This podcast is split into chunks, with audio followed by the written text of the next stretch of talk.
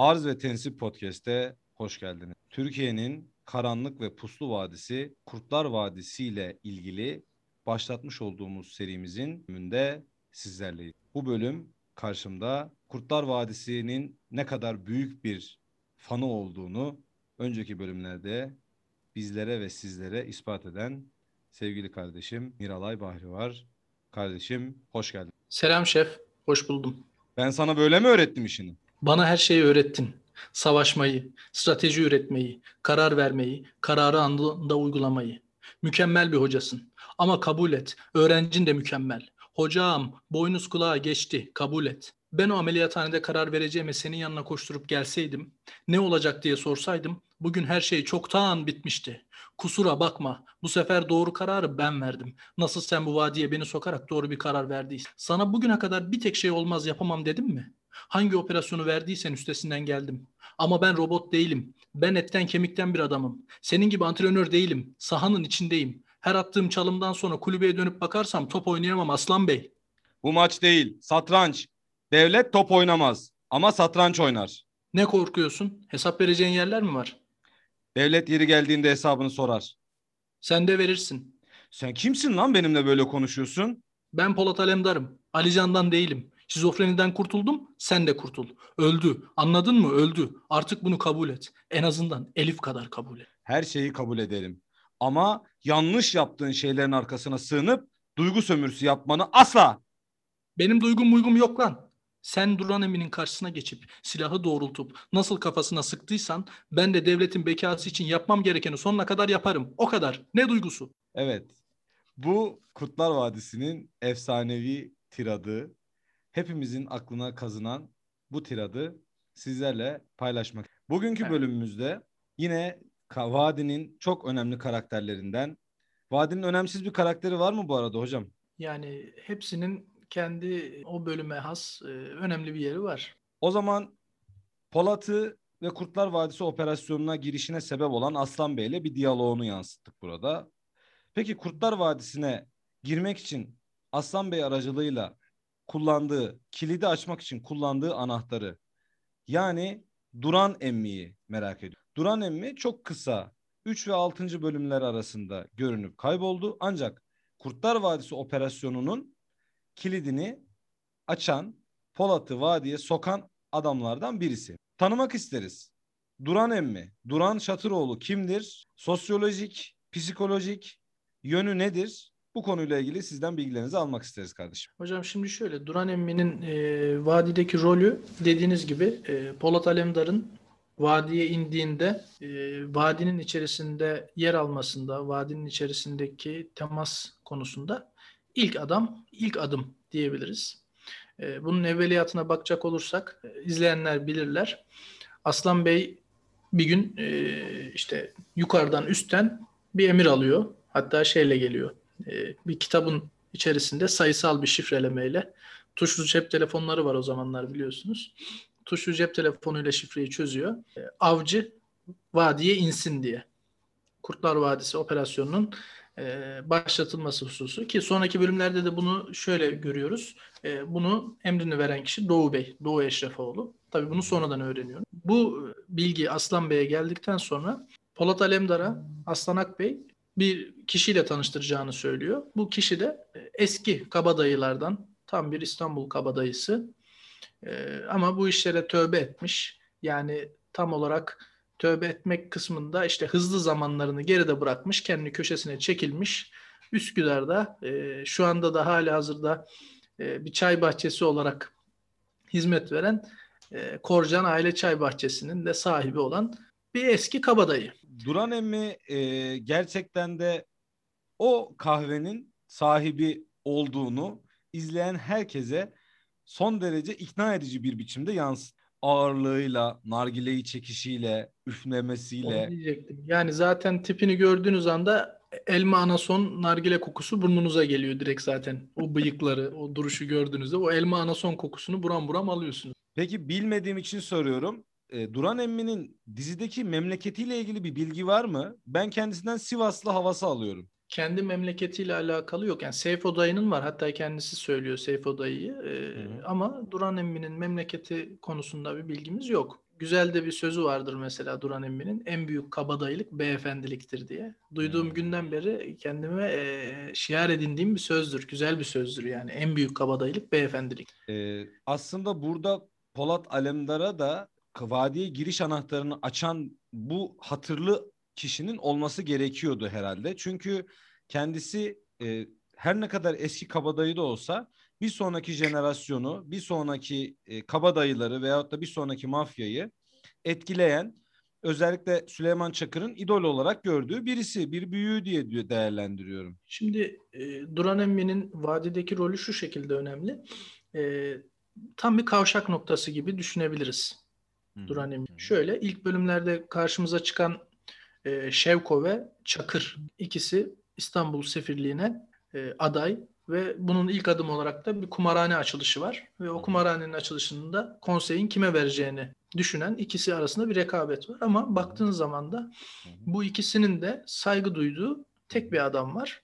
Duran Emmi. Polat Alemdar'ın vadiye girme sürecinde de e, bu kişilerle temasa geçebilmesi yani doğal yollardan olması gerekiyor. Hani tepeden inme olduğu zaman tabii ki baktığın zaman bir dikkat çekebilir. İnsanlar şüphelenebilir. Nereden çıktı bu adam birden diye. Hı hı. Aslan Akbey'in de işte vadi operasyon kurgulayıcılarıyla birlikte uyguladığı noktada burada Hı hı. Duran Emmi'nin yeğeni olarak Almanya'dan gelmiş pozisyonunda. Zaten ilk bölümlerde gördüğümüz şekilde Aslan Bey Polat'a önceki hayatına dair Hı hı. bir ezber yaptırıyor. İşte Hı hı. babasını hiç tanımadığı, işte Almanya'da yaşadığı, annesi vefat ettikten sonra gemilerde seyahat ettiği, dazlaklarla giriştiği mücadeleler diye bir background'u var. Ve sonrasında da işte e, her şeyini kaybettikten sonra sanki Türkiye'ye gelmiş e, dayısı, annesinin dayısı Duran Emmi'nin yanında e, yer edinmeye çalışan bir genç olarak görüyoruz. Bu Duran noktada da Emmi- Evet. Özür diliyorum sözünü kestim buyurun. işte bu noktada da Süleyman Çakır'la tanışması hususu da e, yine Emmi'nin mekanında e, Ona geleceğiz. Ona geleceğiz. Evet. Ee, Duran emmi bir zamanlar Türkiye'de böyle bir şey var biliyorsun. Hani her ne kadar kişi kabadayı da olsa karakola düştüğünde polislere zorluk çıkarmayan, işte herhangi bir durum olduğunda mazluma yardım eden, aslında dizinin açılış sekanslarından biri de Elif Eylül'ün de bu Evet. kavşak noktasında buluşma sebeplerinden birisi de aslında yine garibana yapılan bir zulme dur diyen bir kabadayı olması dolayısıyla e, Tabii işlerden elini oluyor. eteğini çekmiş ama kendine yardım kendinden yardım isteyenlere de kendine gelenleri de boş çevirmeyen keza Ömer Baba'nın bile e, bu Kanlıca sırtlarındaki arazi mevzusunu Şevko'ya kaptırmama hususunda Elif Eylül'e Duran Emmi'ye gidelim diyen de Hmm. Ömer Baba'dır. Peki sen Kanlıca Sırtları'ndaki o mekana gittin mi? Yok hocam o kadar detaylı gezemedim. Peki Duran Emmi'nin aslında bir nevi devletin de normal şartlar altında devletle arasında saygılı bir ilişki olduğunu buradan anlıyoruz. Her ne kadar eski kabadayı da olsa devletin de ona saygı duyduğunu yani underground devletin diyelim daha doğrusu e, yeraltı de- dizideki yeraltı derim. Duran Emmi'nin de bu devletle irtibatlı olduğu ve girdisinin çıktısının olduğunu buradan anlıyoruz. Namuslu bir adam olduğu da buradan anlaşılıyor benim Evet. gördüğüm kadarıyla yani. Aslan Bey'le konuşmasında şöyle söyler Duran Emmi. Biz her zaman devletimizin yanında olduk. Hı hı. Devletimizi doğru yerde görmediğimiz zaman da milletimizin yanında. Ne kadar veciz bir ifadeymiş gerçekten. Aslan Bey e, iki kişinin bildiği sır değildir der ama vadi operasyonunu Polat'tan başka söylediği tek kişi Duran Emmi'dir. Hı. E, aslında bu sırda Duran Emmi'nin aynı zamanda sonudur. Aynen. Ki sonrasında gördüğümüzde Aslan Bey der ki sen bile olsan emmi iki kişinin bildiği sır değildir. Onun üzerine Duran emmi de vatan sağ olsun der. Hı hı. Ee, son görevini bilir. Ee, kendisini Aslan Bey'in ellerine bırakır. Ki e, o bölümlerde biz bunu e, Duran emminin ölümünü planlayanın yani Duran emmiyi öldürenin e, Aslan Bey olduğunu Polat dahi bilmiyor olarak biliriz. Tabii ki Evet. sonraki bölümlerde Sonraki e, bölümde. Polat'ın da aslında bu işi çözdüğüne dair bir önceki giriş tiradımızda da Hı hı. bu mevzu yer alıyor.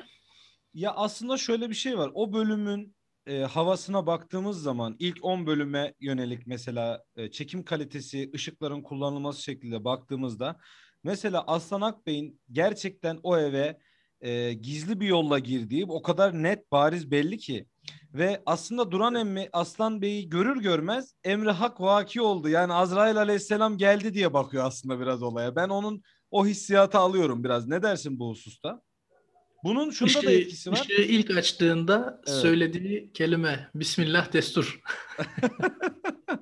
Yani onda şey de var. Yani Duran emminin o infaz için koltuğa oturması aslında adam sigara tabut- birbirlerine sigara uzatmaları, Aynen. son sigarayı içmeleri, Aslan Bey'in o izmaritin birini alması aynen. odada derken O top, tabutluğa hazırlanıyor aslında orada kendisi. Yani farkında.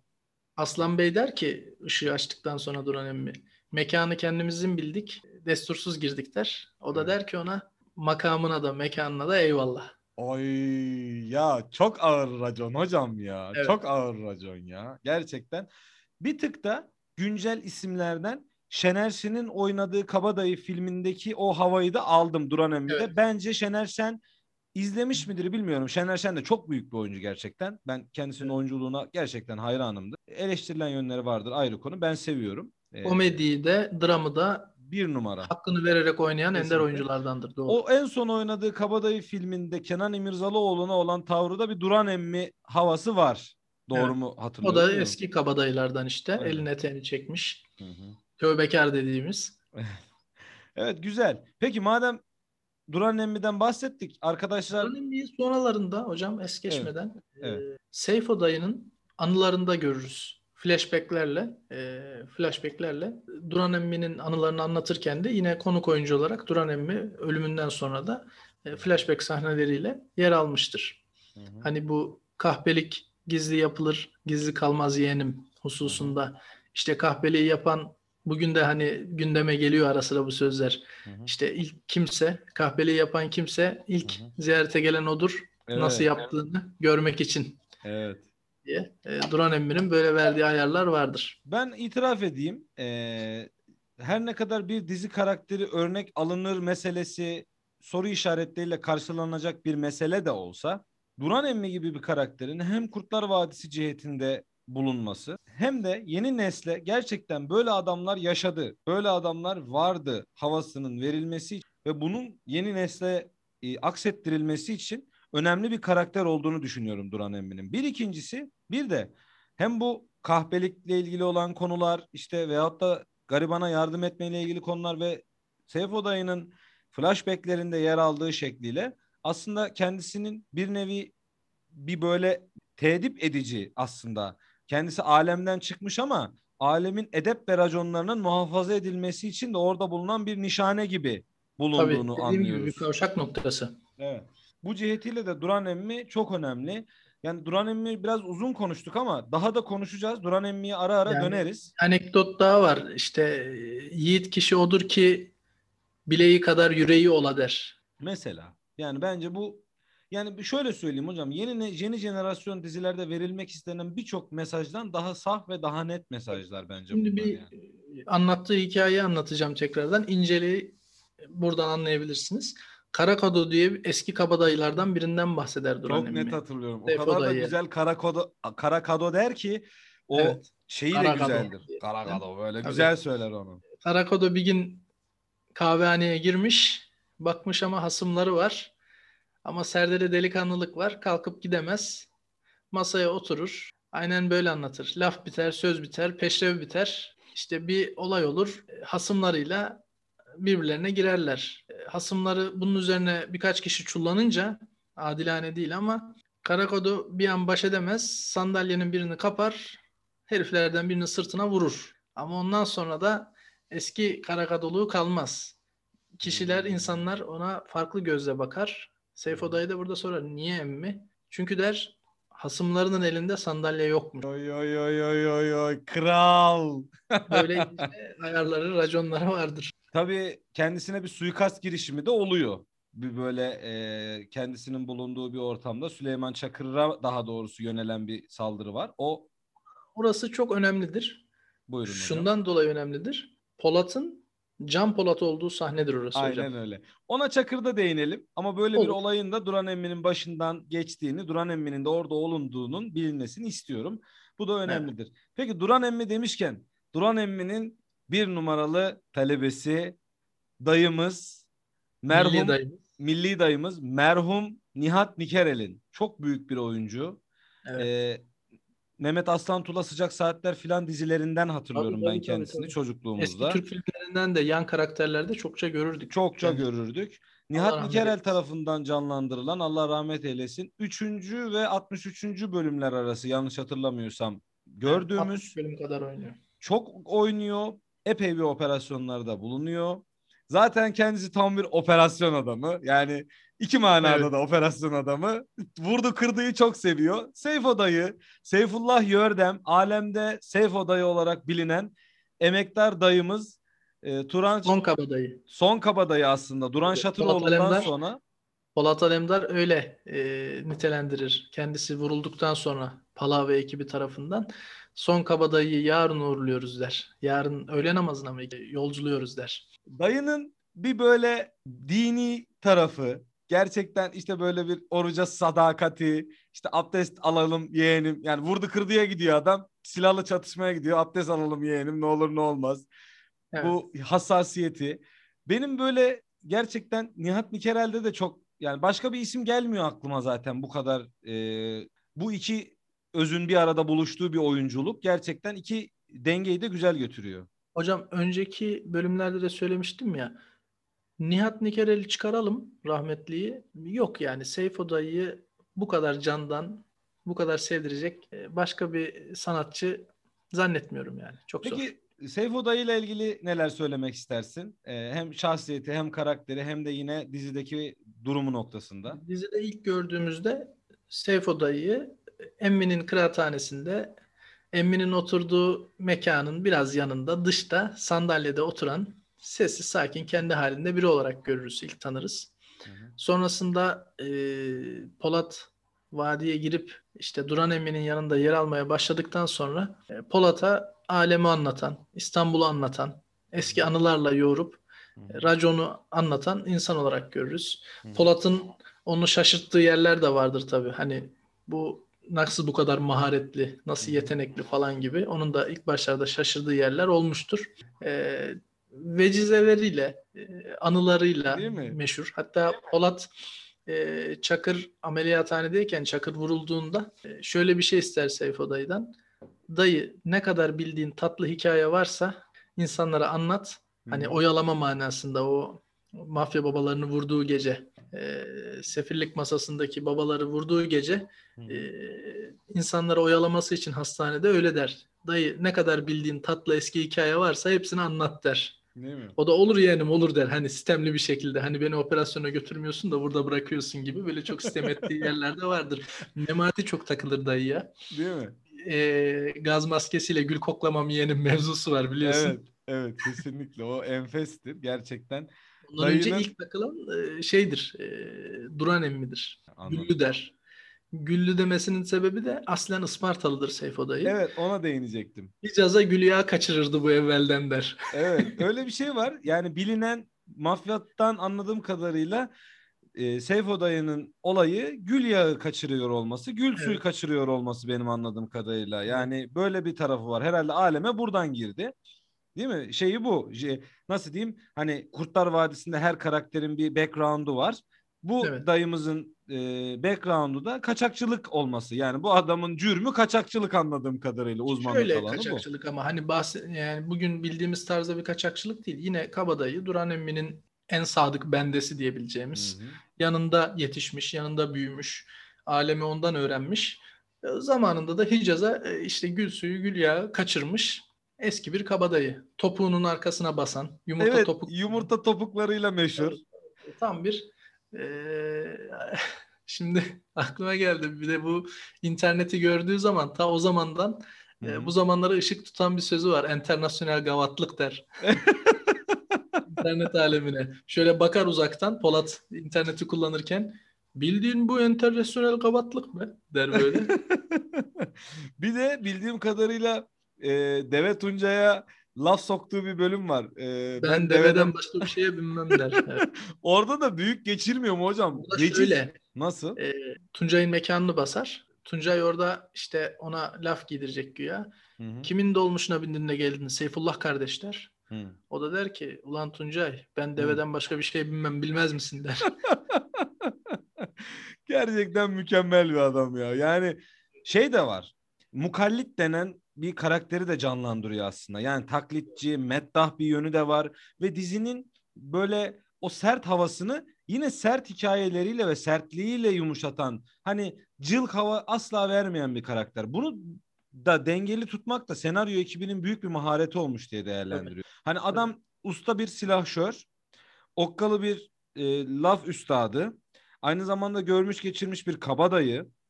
Meddah yönü var, anlatıyor, güldürüyor, etrafındaki herkesi etrafında e, organize edebilen bir karakter haline geliyor. Zaten hani şeyden sonra Duran Emmi'den sonra hani vadinin yönü operasyon başlayıp artık Çakır'ın ofisine döndüğünde o ofiste yerini alan sodasıyla doğru mu hocam? O meşhur soda Doğru. hikayesi vardı. Maden suyu soda değil. Ha, pardon Bir özür dilerim. kızar. Soda getiren garsona kızar. Bu ne oğlum Hı. der. Soda der. Ben senden maden suyu istedim der.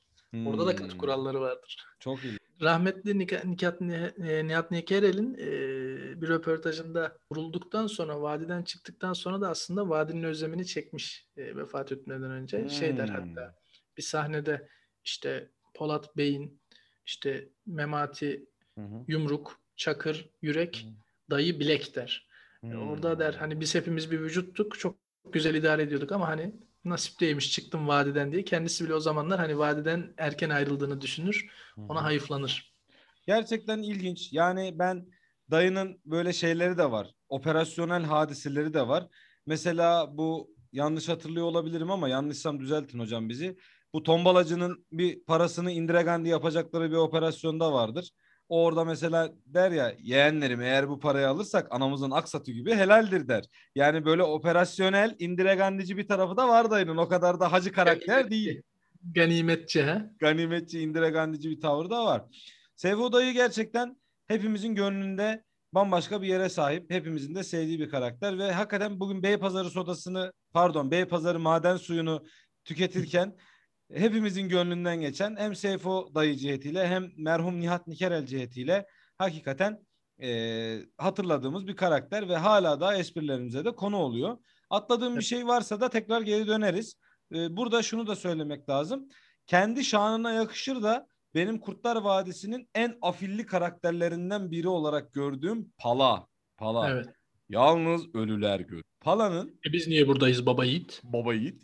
Pala tarafından pusuda öldürülen yani aslında bence dayının şanına yakışır bir ölüm oldu. Dayıyla çünkü şanına yakışır derken kahpece bir ölüm ama katleden adam da Pala be abi. Hani öyle bomboş bir adam da değil. Bilmiyorum ben öyle şey göremiyorum o kadar da bilmiyorum. Yani dersin? keşke olmasaydı diyeceğimiz bir şey ama e, tabii bu Pala'nın da karakter olarak vadideki rolünü Hı hı. e, tabii e, hiçe sayacağımız bir şey değil. Ve E, dolayısıyla Zaten Pala düşman ekip tarafındaydı. Yani hiçbir zaman dost olmadı Polat'la. olmadı. Devletin e, devletin sapmış adamlarındandı. Hani Pala konusuna gelince ona ayrıntılı değiniriz ama Evet. orada işte Polat Alemdar'la Pala arasındaki mevzuda olan dayı oluyor yani. Evet gerçekten hakikaten üzerinde uzun uzun konuşulması gereken bir pala karakter yani karakter olarak onu da tekrar değerlendireceğiz. Pekala şimdi bu iki ön karakterimizden bahsettikten sonra operasyonu başlattık. Seyfo dayıyla tanıştık. Duran emmi ile tanıştık. Şimdi burada bir şey girmesi lazım. Girmesi lazım. Çünkü büyük abi, babaların babası, İstanbul'un sefiri Süleyman Çakır. Yine ne oluyorsa Allah mübarek etsin dayı. Atarına atar, batarına batar. Kurtlar Vadisi'nin belki de en çok akılda kazan, akıllara kazınan karakteri ilk bölümde karşımıza çıkar. Abilerin abisi Süleyman Çakır. Evet. Ben çok fazla uzatmak istemiyorum. Sözü sana bırakıyorum. Süleyman Çakır'la Büyük Sefir'le ilgili neler söylemek istiyorsun? Tam bir Karadenizli. Küçük yaşlardan beri yeraltı dünyasının içerisinde yer almış. Babası camide abdest alırken kurşunlandığı için camiye gitmeye tövbe etmiş. Ee, alemin içerisinde yükselmeye çalışan hırslı mafya babası. Ya ben ma- mafya babası. Yani yeni jenerasyon bir mafya babası. Çünkü kumarhane işinden anlıyor, makinalar getirmek istiyor, şunu yapmak istiyor, bunu yapmak istiyor ve sefirliğe oynadığı için de ilk dizinin ilk bölümünden itibaren, Çakır'ı ilk tanımaya başladığımız yerden itibaren sefirliğe oynar ve o enfes oyunculukta Çakır'ı birleştiren Süleyman Çakır'ın Oktay Kaynarcası da vardı. Evet. Aslında bunlar birbiriyle çok eşdeğer. Tabii. O hırsı Çakır rolü başkasında bu kadar güzel, iyi durmazdı yani. Yani o burun çekme hareketine ne diyorsun mesela hocam Oktay Kaynarca'nın? Evet. Gerçekten enfes değil midir? Yani o psikopatlığı ve o hırsı bize yani çok rahat anlatan bir karakter olmuş aslında yani Oktay Kaynarca'da. Öyle düşün. Aynen öyle. Ee, Çakır aslında yani ben kendi kişisel tahlilimde Hı hı. Suyun e, yolunu bulamamış e, taşkın bir su gibi değerlendiriyorum. Bunu durultan, biraz seyrine sokan bir yerden sonra e, Polat oluyor. Tabii yine bunun taştığı noktalar var. Merhamet kısmında merhametli bir insan. Hani fakire, fukaraya, yoksula. Ama hı hı.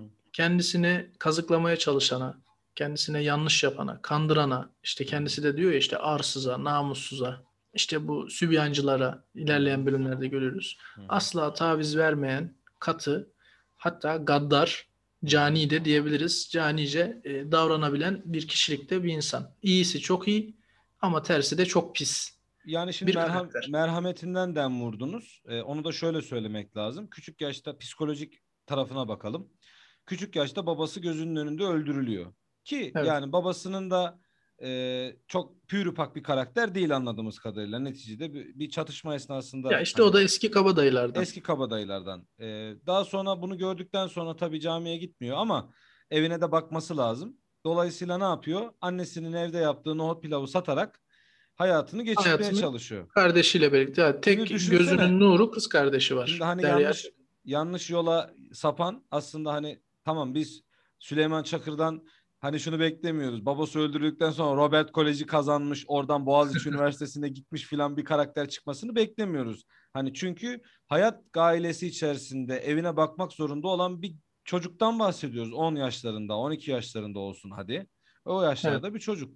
Dolayısıyla burada psikolojik altyapısına baktığımızda çok zorda bir çocukluğu da görüyoruz. Aklamak için konuşmuyorum. Olayı anlatmak açısından söylüyorum. Bu hiç hapishanede olgunlaşmış bir hayat. Önce işte ıslah evinde, ondan sonrasında hapishanede olgunlaşmış, hayatın sillesini yiye yiye büyümüş, hayattan intikam alacağı günü bekleyen, hani evet. ne güzel İstanbul be diyor ya. Evet. İstanbul'u yöneteceği e, günü bekleyen bir insan Süleyman Çakır. E, hapse düşmesine sebep olan olay da pilav satışı esnasında pilav nohut pilav satarken zabıtayı öldürmesi. Zabıtanın gelip e, tezgaha bacısına Derya'ya olan evet. hareketinden dolayı e, Çakır'ın gözü dönüyor.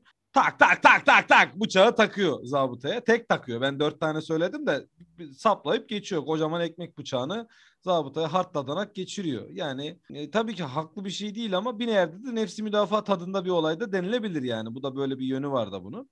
Ee, Ve hapse düştükten sonra yani önce ıslah evi sonra hafif flashbacklerle görürüz. Islah evi hatıraları da tamamen geri planda değildir. Zaman zaman onlar böyle gözünün önüne gelir. Dellenir yani onlar.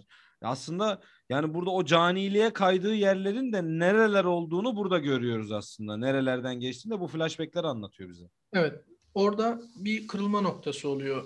Duran Emmi ile tanışma hmm. hapishanede. Bir gün işte Duran Emmi de hapishanedeyken Duran Emmi'nin hasımları Süleyman Çakır'ı bir tetikçi gibi kullanaraktan Duran Emmi'yi öldürmesini istiyor. Yine hayat gailesinden dolayı onu buna sevk Tabii. ediyorlar. Annesi babası şey annesi ve bacısı dışarıda çünkü ekmeksiz Tabii. onu bekliyorlar. Süleyman Çakır da bu infazı gerçekleştirmek üzere işte hapishanenin şadırvanına gidiyor. Duran emmi o sırada abdest alıyor. Onu görünce muhtemeldir ki babası aklına geliyor. Babasının öldürülüşü. O an onu yapamıyor. Hı hı. Duran emmi fark ediyor, dönüyor, bakıyor. Anlıyor ki e, gönderilmiş ama belli. Ayakçı, tetikçi. Hı. Merhamet ediyor. Hı. Ondan sonra işte yanına alıyor. Hapishane hayatının bitiminde de zaten Duran emmi Çakır'ın ailesine bakıyor. Derya'yı okutuyor. Derya mimar oluyor. Ee, işte annesi vefat ettikten sonra zorlu bir hayat. Hı. Duran emminin sayesinde bir parlama. Ee, Süleyman Çakıl asıl parlamayı da e, yani dü- mafya dünyasının içerisine giriş hususu da e, karısı Nesrin'le olan evliliğinden sonra oluyor ki Şimdi ona geleceğim. Nesrin Lazia'nın kızı. Kızıdır. Şimdi ben orada sana Armatör. bir ben orada şimdi sana bir e, altyapı yapacağım. Üst yapıyı senden devam etmeni rica edeceğim. Şöyle ki tabii e, şeyi Derya'ya okutuyorlar. Derya hakikaten şimdi Seray sever de Derya be hocam ne dersin? Öyle e, boş geçilecek bir karakter değil yani. Şu anki yani e, yaşı bizden İlkin- küçük arkadaşlar için çok bir şey ifade etmeyebilir ama Ya o yıllar ilkin- öyleydi. İlkin Polat'la çok yakıştırmadık mı hocam? Şimdi eğri eğri doğruya doğru koymayalım mı? Hocam biliyorsunuz Memati kesikti ona. Ondan Evet. dolayı başlarda Polat'a gıcıktır Memati. Aynen. Yani fel fena kesikti hem de ona. Ee, işin magazinel yönü de bu tabii ki. Ama Nesrin de hani abisinin ona sağladığı imkanlarla Nesrin parantezini çok uzun açmayacağımız için burada biraz bahsedelim. Hani Nesrin de abisinin ona sağladığı imkanlarla o işte Yeditepe Üniversitesi'nde okuyan, spor arabasıyla gezen kız imajını çok iyi yans o kürklü elbiseleri falan Sarı böyle. kupe sedanı vardı. Şey sarı kup, kupe Megan'ı vardı. Megane mi Opel Tigra mıydı acaba o? Megan diye Hatırlayamadım şimdi. Ben Megane Megan diye hatırlıyorum. Belki de Opel Tigra olabilir. Sarı kupe bir araçtı ama yani. Bu Derya tarafı Süleyman Çakır'ın e, asıl Süleyman Çakır olması. Bu arada bir soru da soracağım sana ben burada. Bunu sonra da cevaplayabilirsin, şimdi de cevaplayabilirsin. Süleyman Çakır mafyada yükselirken, İstanbul sefiri olurken, kumarhane açarken acaba hiç şu gayeyi güttü mü? Yani ben hani o klasik Godfather filminde de vardır ya bir an önce ailemizi yüksek bir yere çıkarıp bu işlerin içerisinden çekip çıkarmak istiyorum bir yaklaşımı var mı? Sanki ben bir tık öyle bir şey algılıyor gibiydim. Yani Süleyman işleri Çakır'ın öyle bir yaklaşımı yok, yok. mu? İşleri Çünkü, daha temize e, çıkarmak gibi Nesrin Bir vasıtasıyla yerde böyle yanlış hatırlıyor olabilirim tam kelimeyi ama bir yerde karısına ve çocuklarına postacının karısı çocukları değilsiniz lan. Ona göre Hmm. hayatınızı şekillendirin diyor. Yani biz bu hayatı yaşayacağız diyor aslında. Ben ne sanki olduğunu biliyor, isteklerini biliyor. Ee, Yani burada net olarak Süleyman Çakır'ın o alem içerisinde büyük, en büyük olmaya çalıştığını, yani hırslı bir insan olduğunu görebiliyoruz. Hı hı. Ee, Nesrin'le tanışma hususunu bilir misiniz? Hocam bilmem ama şunu da araya sokmadan geçmek istemiyorum. Sonra onu da anlatacağız. Polat'la tanışmadan sonra o çatışma sahnesinden sonra Polat'la ilişkilerini nasıl değerlendirirsin? Önce bu Oraya gelmeden yönüyle- kronolojik olarak gidelim. Peki buyurun. Nesrin bilindiği gibi Lazia'nın kızıdır. Armatör, Hı. görünen yüzü. Arka planda da silah kaçakçısıdır. Hmm, ne armatür ne armatür. Aynen öyle. Bir gün işte yöresel düğünde Karadenizlilerin bir düğününde Nesrin'i görür beğenir. Yekten Lazia'nın karşısına dikilir. e, Diyeceğini söyler ister. Bu durumda bu tavrı da Lazia'nın hoşuna gider. Evlenirler. Bu yani vadinin içerisinde senaryodan anlattığım yani Hı hı. bir şey. Yani öyle şey değil. Bariz bir şey değil. Polat'la tanışması hususunda da işte e, Şevko'nun Kanlıca sırtlarındaki arsaları almak istemesi. e, o sırada işte Süleyman Çakır'la işte ters düşmeleri var. Kumarhanenin açılış mevzusundan sonra. Kumarhane izinin verilmesinden sonra. Şevko'nun adamları tarıyorlar. Salacak'taki Korcan Aile Çay Bahçesi'ne Emin'in mekanını. O sırada Polat işte önceden fark edip Duran emmiyi de ikisini de şöyle kollarıyla kafalarından tutup yere basıyor. Hayatlarını kurtarıyor. Hatta o bölümün sonu öyle biter. Hayatımızı kurtardın Can Polat der. Ve orada kesişirler. Orada ve Polat şey. Çakır'la yakın temas. Aslan Bey'in de dediği gibi Çakır ortadan kaldıracağım bir hedef değil. Hı hı. Vadinin anahtarı. Onun Hmm. en yakını olmanı istiyorum. Bir nefes kadar en yakını diyor. Onun omuzlarında yükseleceksin diyor. Hı hı. O da diyor ki Polat da ayakları sağlam bassın yeter diyor. Güzel. Ee, e, burada güzel bir anekdot bahsettin. Vadinin anahtarı Süleyman Çakır. Ben hani Polat Çakır'ı boynuzlar boynuzluyor dediğimde bana tepkiler geldi. Hem birebir de e, çevremden bizatihi dayım. Sen ne biçim konuşuyorsun Polat'la ilgili gibi. Dayım böyle biraz gergin bir insandır. Çeşitli tatsızlıklar yaşadık konuyla ilgili. Kendisine de buradan selam ediyorum. Ee, yani ben boynuzlamadan kastım şu. Süleyman Çakır çok mert bir adam. Çok delikanlı bir adam. Düz bir adam. Fazla giriftleri yok. Yani aldattığını karısından bile gizleyemeyecek derecede acemi bir çapkın. Hatta öyle yani. Bu bir gerçek. Nesrin de çok uyanık bir kadın. Ayrı mevzu. Ama Çakır da pervasız. Hayatta hiçbir şeyi gizlemek zorunda kalmamış. Aslında burada Türk erkek çocuğunun sosyo psikolojik tarafına da bir şey var. Hayatı boyunca hiçbir şey gizlemek zorunda kalmıyor ya. Hani bu Cem Yılmaz'ın da skeçlerinde yer almıştı işte göster amcana şeyini gibi Evet. bir durum. Ee, Çakır da böyle bir adam olarak büyüyor geliyor.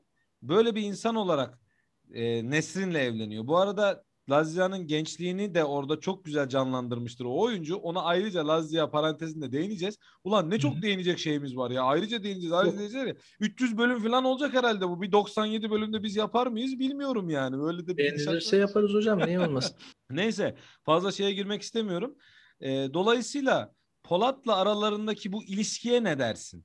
Ben boynuzladı olarak görüyorum. Çünkü Çakır çok net bir adam, çok düz bir adam, çok delikanlı bir adam ama Polat gizli bir ajandası olan bir adam olarak geliyor oraya. Ve onu bir anahtar, bir araç olarak görüyor. Ben bunu bir Çakır sevdalısı olarak sindiremiyorum. Yalan söylemeyeyim. Ben hiçbir zaman yani bir Çakır sevdalısı olmadım. Yani şöyle işte Her zamanki gibi sen diplomat, ben duygusal adamım. Hayır. E, o manada değil de şöyle.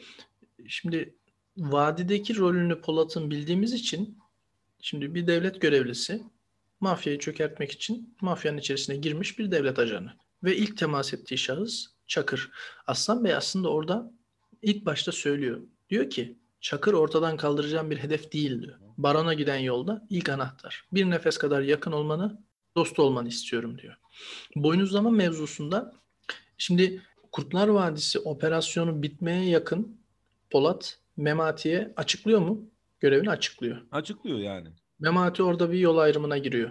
Daha doğrusu başta sindiremiyor kandırılmayı. Hatırlıyor musun? Abdülhey'i dövdüğü Aynen bir sahne öyle. var. Aynen öyle. Abdülhey'in devlet görevlisi olduğunu öğrendiği zaman orada biraz ayıkmaya başlıyor. Şimdi bu hani senaryo farklı bir şekilde devam etseydi, işte Süleyman Çakır Halit tarafından öldürülmeseydi, Hı hı. Baron'a giden yolda yani sonlarda aynı Memati'ye söylediği gibi Süleyman Çakır'a. Söyleseydi ne olurdu?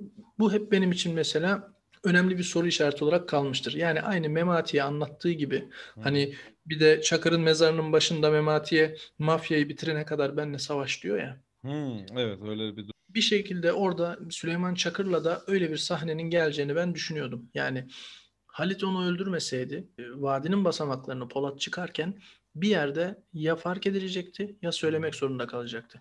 İşte o zaman biz iki taraf seçmek zorunda kalacaktık seyirci olarak. Bu senaryo ekibi tarafından bilinçli bir biçimde aslında bu ikileme Onların düşürmemesi da- için Onların da söylediği şey bu. Hani arkasında başka olaylar da var. Osman Sınav'ın söylediği yani işte diziden niye ayrıldınız? Kendisine de soruyorlar. İşte Çakır niye öldü falan da.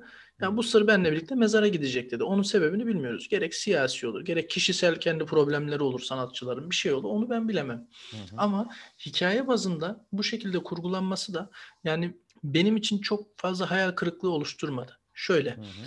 dediğim gibi orada ölmeseydi belki Polat'ı öldürmek zorunda kalacaktı. Şey gibi Duran Emmi'yi ortadan kaldıran Aslan Akbey gibi. Ama Duran ortadan kaldırması mevzusu bilinmeme mevzusu operasyonun başları. Benim Ama şöyle işte ben de onları. anladığım kadarıyla şöyle yani operasyonu açıkladıktan sonra belki yine böyle bir off the record bir infaz daha sonra işte Çakır Polat öldürüldü deyip operasyonu açıklasaydı sonunda açıklardı zaten. Yapacağını yaptığından sonra yani Memati mevzusu gibi olurdu. Fark edilmesi ihtimalini düşündüğümüz zaman da Hı hı. hani bir yerde var çünkü e, Derya konusunda bana yalan söyledin hususu var. Hatta ha- hapisten e, gardiyan kıyafetiyle çıkar Süleyman Çakır. Bir kavga ederler, dövüşürler. Hı hı. Ondan sonra Polat onu ikna eder. Hani ben sana yalan söylemedim, seni kandırmadım diye. Bunun çok daha ağır bir tablosuyla karşılaşabilirdik. Yani Süleyman Çakır'ın tavrı nettir. İzleyiciler de bilir, bunu biz de biliyoruz. Silahı çeker doğrulturdu İşte Polat'a. ondan dolayı diyorum yani e, orada da işte o Burada Süleyman Çakır haklı olurdu. Kandırıldığını düşünerek. Çünkü devlet görevlisi olduğu söylenmemiş. Can yoldaşı olarak görmüş. işte ama- yani. Baktığın zaman hikaye bazında da Polat hiçbir zaman bu can yoldaşına halel getirmemiş. Kaç defa hayatını kurtarmış. Ailesine gözü gibi bakmış. Ee, Şöyle bir yorum da geldi.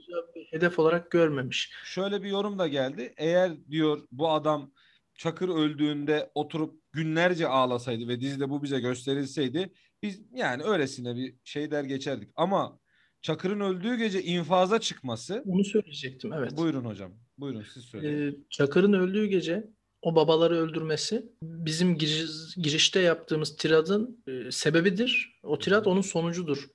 Aslan Akbey ile karşı karşıya gelme noktası. Benden Operasyonu riske atarak hatta o Tabii, tiradın operasyonu sonunda riske Aslan atarak. Akbey operasyon bitti diyor. Çünkü en sonunda Testere Necmi'ye gidiyor. O Orada bir rulet mevzu babaları- orada oluyordu Tabii, değil mi? Babaları, tabii babaları öldürdükten sonra Testere Necmi'nin karşısına dikiliyor. Vursa vurur orada. Hatta Hmm. diyor Testere Necmi sık bir daha sana bu fırsatı vermem diyor. Hmm, Gerçekten abi orada Ama da testere be. akilane, heh, akilane davranıyor Polat. Orada öldürmüyor. Güzel. Yani eee, işte dedim ya Polat bir yönüyle gerçekten de Ali Can'dan diplomat, Tabii, mülkiyeli. Çakır'ı, Çakır'ı bitirmeden önce e, Çakır Ha, Bitiremiyorum daha doğrusu. Öyle Aynen. söyleyeyim. Yani söyleyeceğim yani şu var. Çakır mevzusunda bu işte gıyabi cenaze namazları kılındı. Gazetelere ilanlar verildi. Hala hatta her sene seneye devriyesi yapılıyor. Hı. Oktay Kaynarca açıklama yaptı geçenlerde. Twitter'dan video paylaştı. Hatta onun gibi böyle diye burnunu çekerek e, selam yolladı. E, ya bunlar halk tarafından sevilmesinden dolayı ama e, ben hiçbir zaman Polat'a ya da işte operasyonu düzenleyenlere hikaye bazında düşündüğümüzde kızmadım. Yani yok boynuzladı, yok sattı. Çünkü en başından beri o şekilde girdi. Onun bir operasyon hedefi vardı. Peki bu tesbih atma sahnesi Seyfo dayının öldüğünü görmüyordu değil mi? Çakır önce ölüyordu. Yanlış hatırlamıyorum. Bir 10 Seyfo bölümlük Dayı çok sonra 60'lı bölümlerde ölüyor. 60'larda Çakır 50'ler 50'li bölümlerde Hayır. yok. Çakır 30'larda. Ben 40, biraz 40, 40, 43'te 43'te vuruluyor, 45'te ölüyor. Ulan Yanlış oğlum o iki hafta ne zor geçti bir o iki Tabii. hafta. Allah'ım ya Rabbim ya. Nesrin ağlar. O Polat delilerde. haftada- şimdi arkadaşlar o iki bölümü, üç bölümü arka arkaya tak tak izliyorlar. Aynen. Biz o videolar yazdık kafamızda. Ya. Çakır aslında ölmeyecek. Polat onu Oy. öldü gibi gösterecek. Gerçekleri açıklayacak. Arka plandan işleri yürütecek falan. Şey filan diye. vardı. Çakır ölürse ben bu diziyi bir daha izlemem lanet olsun. Evet abi ben samimiyetimle söylüyorum. Ben Çakır öldükten sonra gününde ve saatinde o dizinin başına bir daha geçmedim. Sapıkça O gelebilir. Kurtlar Vadisi, o zaman Kurtlar Vadisi operasyonunu merak etmiyordun sen. Yok merak ediyordum. Gününde ve saatinde koşturmadım başına. Öyle söyleyeyim. Yani Ya işte şu yani ben de hiçbir zaman yani öyle bir mafya babası partizanlığı olmadı yani. Çakır evet e, sevdiğimiz bir karakterdi. Gerçekten benim de sevdiğim bir karakterdi ama şimdi Onun- mafya babası mı oldu baba yiğit? şimdi ama onun iyiliğinin arkasında yatan aslında Polat'ın da e, savaş açtığı mücadelenin yani mücadele, et- mücadele ettiği kişilerden biri olduğunu hep hı. bilerek izledim. O zaman Çakır'ın hemen diğer karakterlerle korelasyonu? Mahkeme sahnesinde Memati ne diyor? Ben çok adam tanıdım Hakim Bey diyor. Çok babanın arkasında gezdim. Ama hiç her birinde bir zafiyet gördüm diyor. Seni diyor su yoluna testiyi kırasın diye gönderdiklerini de gördüm. Yani ne diyor? Maşa ve Hmm. kullanıldığımızı diyor gördüm. o tabii çok Ve sonraki bölümlerde. maaleseftir ki ve maaleseftir ki Süleyman Çakır da o maşalardan biridir ki burada bir nokta daha Evet. Baron ne der? Çakır konusunda tavrı nettir. Ama Polat konusunda Baron ne der? Bana maşa lazım, ateş değil der. Hmm, güzel. O yüzden aslında Çakır'ın konseye girmesi o kadar da beklenen bir şey değil. Belki sefirlikten Yani şimdi belki dinleyenler, Çakır'ı sevenler bana kızacak ama Çakır bir tetikçidir. doğru. Ya hatta işte bu güncel olaylarla değerlendirirsen Çakır'ın şimdi bugün işte video çeken beyefendi mi diyeyim, şahıs mı diyeyim artık her neyse ifade mafya babası, suç örgütü lideri kimse böyle aslında onunla ilişkilendirildiği taraflar da vardır diye ben e, ben bugün baktığımda hani memleketleri olması cihetiyle işte onun da fakire yardım ediyorum şöyle Hocam böyle. şimdi- Yani önceki bölümlerde de söylediğim gibi bir karakterin içerisinde birden fazla gerçek hayata temas eden şahıs görürsünüz. Ama Ee, direkt odur diyemezsiniz. Diyemem yok diyemiyorum ama bu şey meselesinden dolayı kullanıldığını gördü, kullanılmış olmak meselesi kabadayılar devletin her zaman elinin altında e, undercover operasyonlarda kullanılan silahlı kişiler Polat bunlar netice itibariyle. Süleyman Çakır hapishanedeyken Polat onu ziyarete gider. Polat orada bir yerde ona akıl verir. Der ki bu kadar üstümüze geliyorlar. Yani genel olarak söylüyorum. Direkt replik olarak söylemiyorum. Fazla üzerimize geliyorlar. Onları üstü kapalı tehdit et. Her şeyi açıklarım de der. Hmm. Çakır da orada der ki ötmemi konuşmamı mı istiyorsun der. Ben sana öt konuş demiyorum de. Ama bunu istersen yapabileceğini onlara hissettir der. Tanıdık geldi mi? Hmm, Çok tanıdık geldi hocam ya. Gerçekten çok orijinal. Peki diğer karakterlerle ilişkilerine de şöyle bir kısaca bakmak istiyorum. Süleyman Çakır'ın e, dizide önemli. E, avukat Elif Eylül. E, korkuyor sanki Elif Eylül'den biraz. Çünkü yere yakın kadın. He, ne dersin? Korkmuyor. Ne yapıyor biliyor musun hocam? Hoşuna gidiyor. Kendisi gibi e, Ee. psikopatça, e, fevri, Evet. gözünü budaktan sakınmayan Hı hı. diyor ya kim lan bu yerden bitme karı? Ne anamız kaldı ne avradımız be kardeşim diyor. Gerçekten çok Elif Eylül'le aralarında sevgi nefret ilişkisi vardır. Elif Eylül'ün de ona fırça atması efsanedir yani böyle bir mafya babasına. Bir bölümde Çakır'ın ofisinde Elif'in kafasına silah dayar, tetiği çeker. E, şey horozu horozu çeker Hmm. Elif. Biliyorsun toplu tabancası vardır onun Smith Wesson. Efsane. Öf. 27 Magnum. Evet. Silahı kafasına dayar, horozu çeker. Hmm. Silah kurulu. Orada bir detay vardır. Polat hemen silaha yapışır, baş parmağını horozun önüne koyar. Dur der. Aslında o fevrilik hoşuna gittiği kadar bir yerde damarına bastığında Çakır'ın, Çakır çekip vuracak kadar ileri gider. Orada gerçekten çok ağır konuşmuştu ama. Evet. Evet. Gerçekten çok ağır konuşmuştu. Hakikaten ne anamız kaldı ne babamız Şerif. yani. Çakır'a, Çakır'a e, kötü karakter olmayıp gider yapabilen iki şahıs var vadide. Biri Elif Biri Elif. avukat. İkincisi yenge herhalde. Yok. O zaten ailesinden canım. Dur, Ayrı. lazım. Çok fazla zaman almayayım sen söyle. Kim abi? Evet, dinleyenlerin söylediğini buradan duyabiliyorum ben. Deli Hikmet. Aa, ulan hiç aklıma gelmedi ha. Allah Allah. O nasıl Evet. yapıyor giderini ona? Eren vurulduğunda hastanede e, Hikmet de orada. Hatta o zamana kadar hiç kesişmezler. Aynı sahnede gö- göremezsin. O sahnede görürsün ilk. Çakır Eren'i ziyarete geldiğinde o arada Hikmet kenara çeker. İşte sen mafyaya, uyuşturucuya, şucuya, bucuya savaş açtığını söylüyorsun ama işte bak senin yüzünden delikanlılar ne halde. Sana özenip şöyle böyle yapıyorlar der. Bayağı ağır konuşur. Hmm. Devletin askeri yok mu, polisi yok mu gibisinden. Orada. Çakır serin kanlı davranır. Beklenenin aksine. Hatta der ki e, mekanın hastane, adın deli, ahbabında Polat olmasa ne bu lafları sana söyletirdim ne de dinlerdim der. Ondan sonra çeker gider. Valla harika.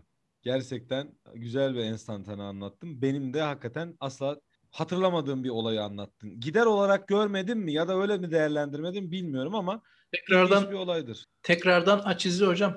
İzleyeceğiz hocam. Zaten birçok arkadaş tekrar geriye döndü. Hemen kısa kısa devam etmek istiyorum hocam. Eren Tabii, buyurun. Eylül'den bahsedelim. Avu- hasta bu şeyle e, hastane vakasında anlattığın olayda Eren Eylül bunun aynı zamanda Çakır'ın hapishanede arkadaşlığını da yapmıştır. Çakır e, hapishaneye de düşmüştür ayrıca burada. E, Eren Eylül'le ilişkileri de Eren'e bir baba figürü gibi, bir abi figürü gibi benim gördüğüm kadarıyla. Eren de çok bastırılmış bir karakter. Çok yoksulluk çeken. e, yani Tam onu bir ayrıca ergen. Evet onu ayrıca Eren parantezinde açarız ama Çakır ona gerçekten büyük abilik yapmıştır. Öyle görüyorum ben. Ee, Tabii. Hatta Şey rol model olarak rol model olarak Çakır'ı alır Eren ilk başlarda kendine. e, ayrıca zaten Duran Emmi ile ilişkilerinden bahsettik. Seyfoda ile ilişkileri zaten malum hali herkesin bildiği bir şey. Yenge ile olayından bahsettik şey. Çocuklarından biraz bahsetmek istiyorum ben burada. Kendisinin Selvi Çakır kızı ve Pusat Çakır e, oğlu. Ne, eşkıya Pusat. Daha doğrusu öyle bir şey var. Ona eşkıya diyor değil mi? İlişki- Evet.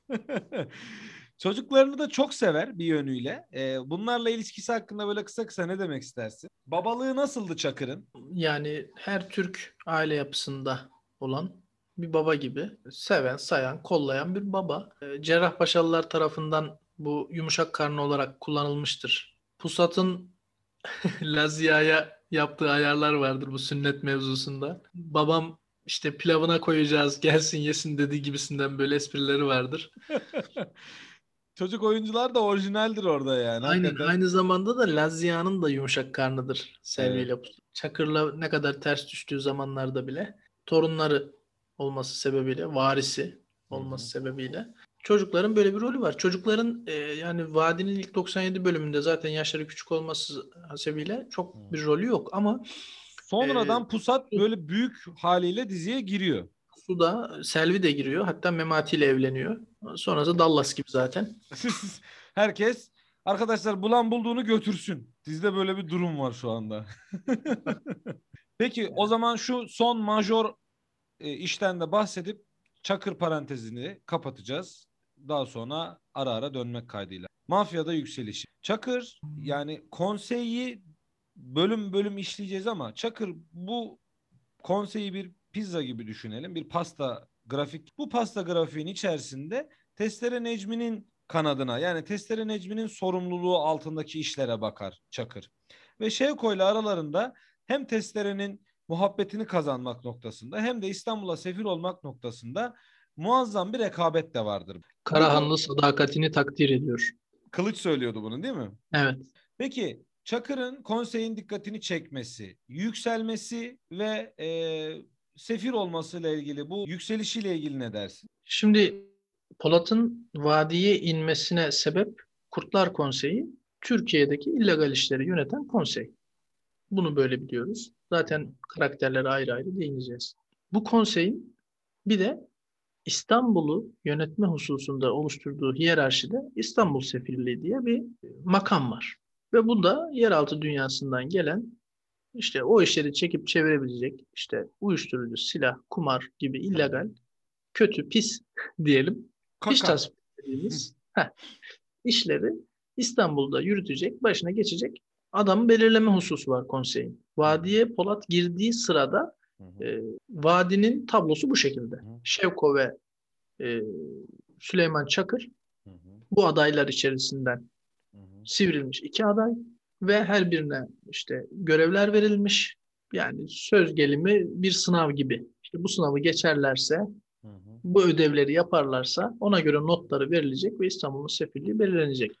Ee, İlk bölümde gördüğümüz Hı hı. bu üç infaz işte dizideki isimleriyle işte Barış Bulmaz, Önder Zülfü Koşar Savaş Buldan, Ömer Lütfi.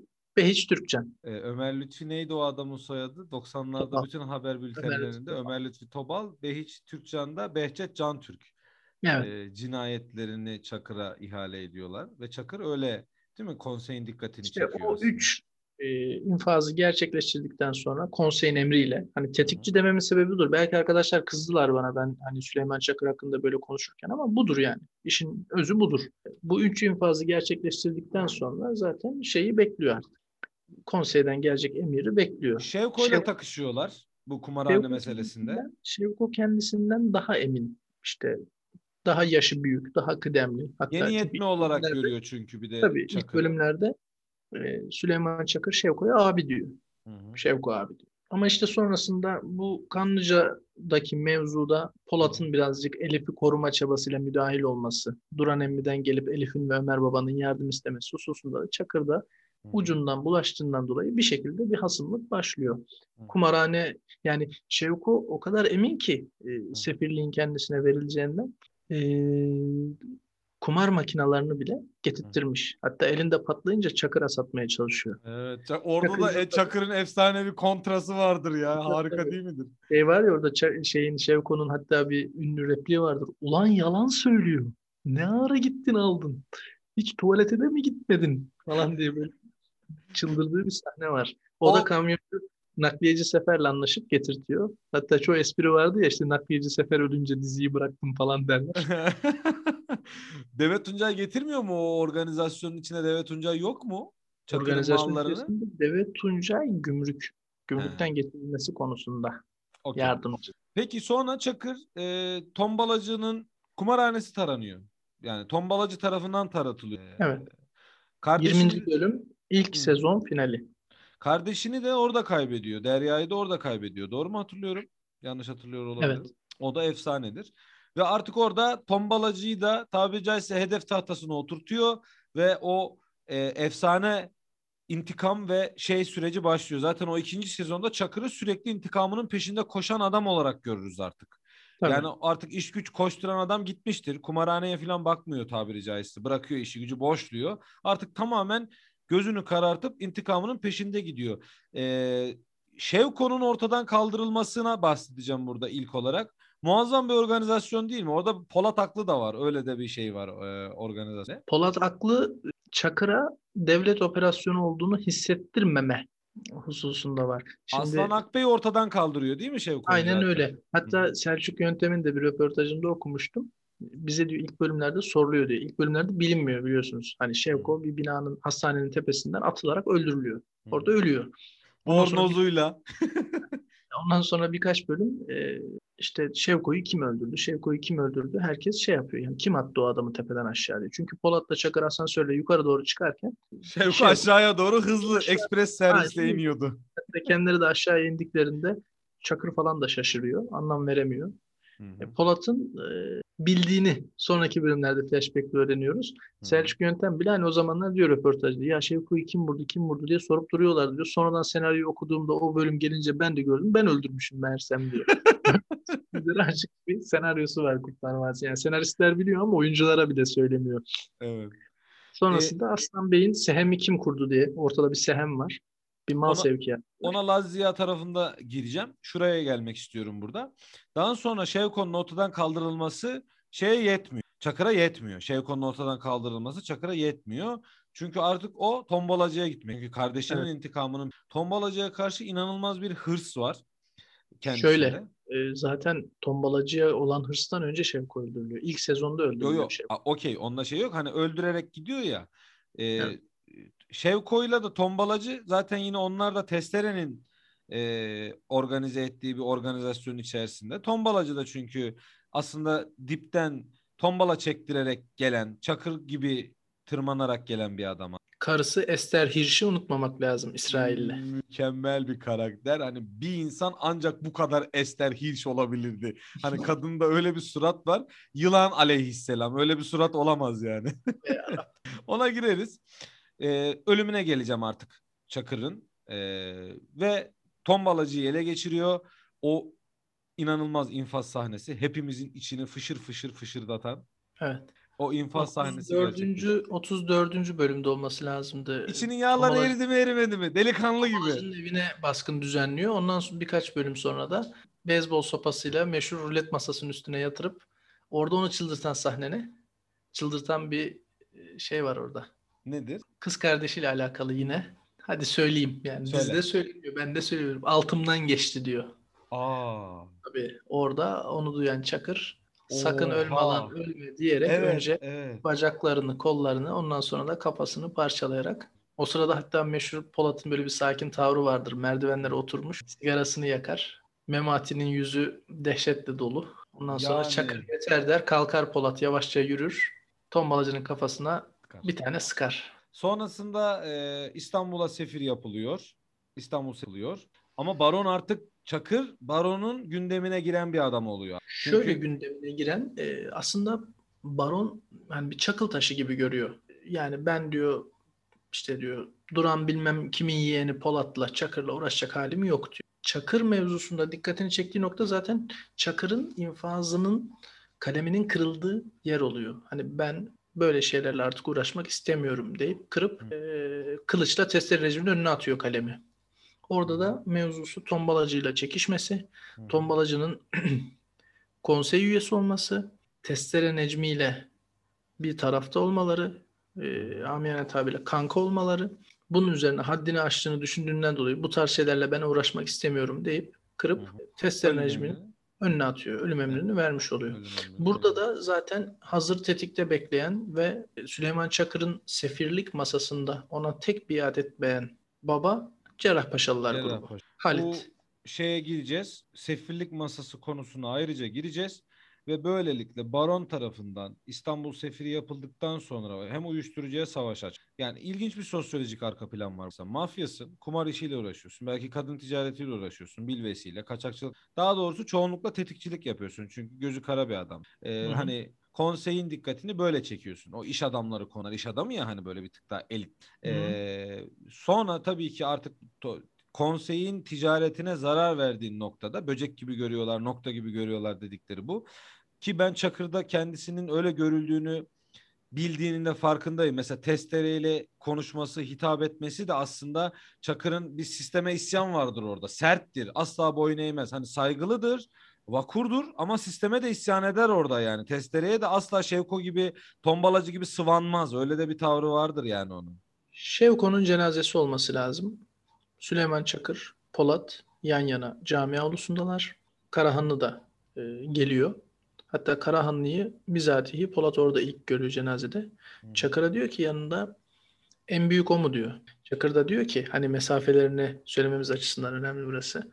Çakır da cevaben diyor ki en büyük o mu diye sorunca. En büyük o mu bilmiyorum ama çok büyük diyor. Burada bir şey var. Yani Çakır'ın aslında sistematiği tam da çözemediğinin ve Evet. konseyin belki de çok küçük bir kısmını belki de o testereyi büyük görüyor bir yerde. Daha testereden büyüklerinde var olduğunu biliyor ama ne kadar büyük? Zaten, zaten konseyin yeraltı dünyasıyla e, hani mafya ile temas ettiği nokta testere Necmi. Şimdi her birinin kendi özel ilgi alanı var ya. Hı hı. İşte Vanunu dış ilişkiler, Nizamettin hukuk. Şimdi onlara da ayrıntılı değineceğiz. Evet inşallah. Bu da güzel. Cerrahpaşalı Halit tarafından yine testere e, organizasyonuyla. Zaten kardeşinin intikamının alınma mevzusu var. Polat boğazını keserek biliyorsun 37. Can bölümde. Polat'ın bunu az önce soracaktım söylüyorum. Şimdi söylüyorum. Boynuzladı boynuzladı dedim ama Can Polat'ın Çakır'ın ölümünde ihmali var mı yok. Yok. Ben niyeyse var olduğunu düşünüyorum.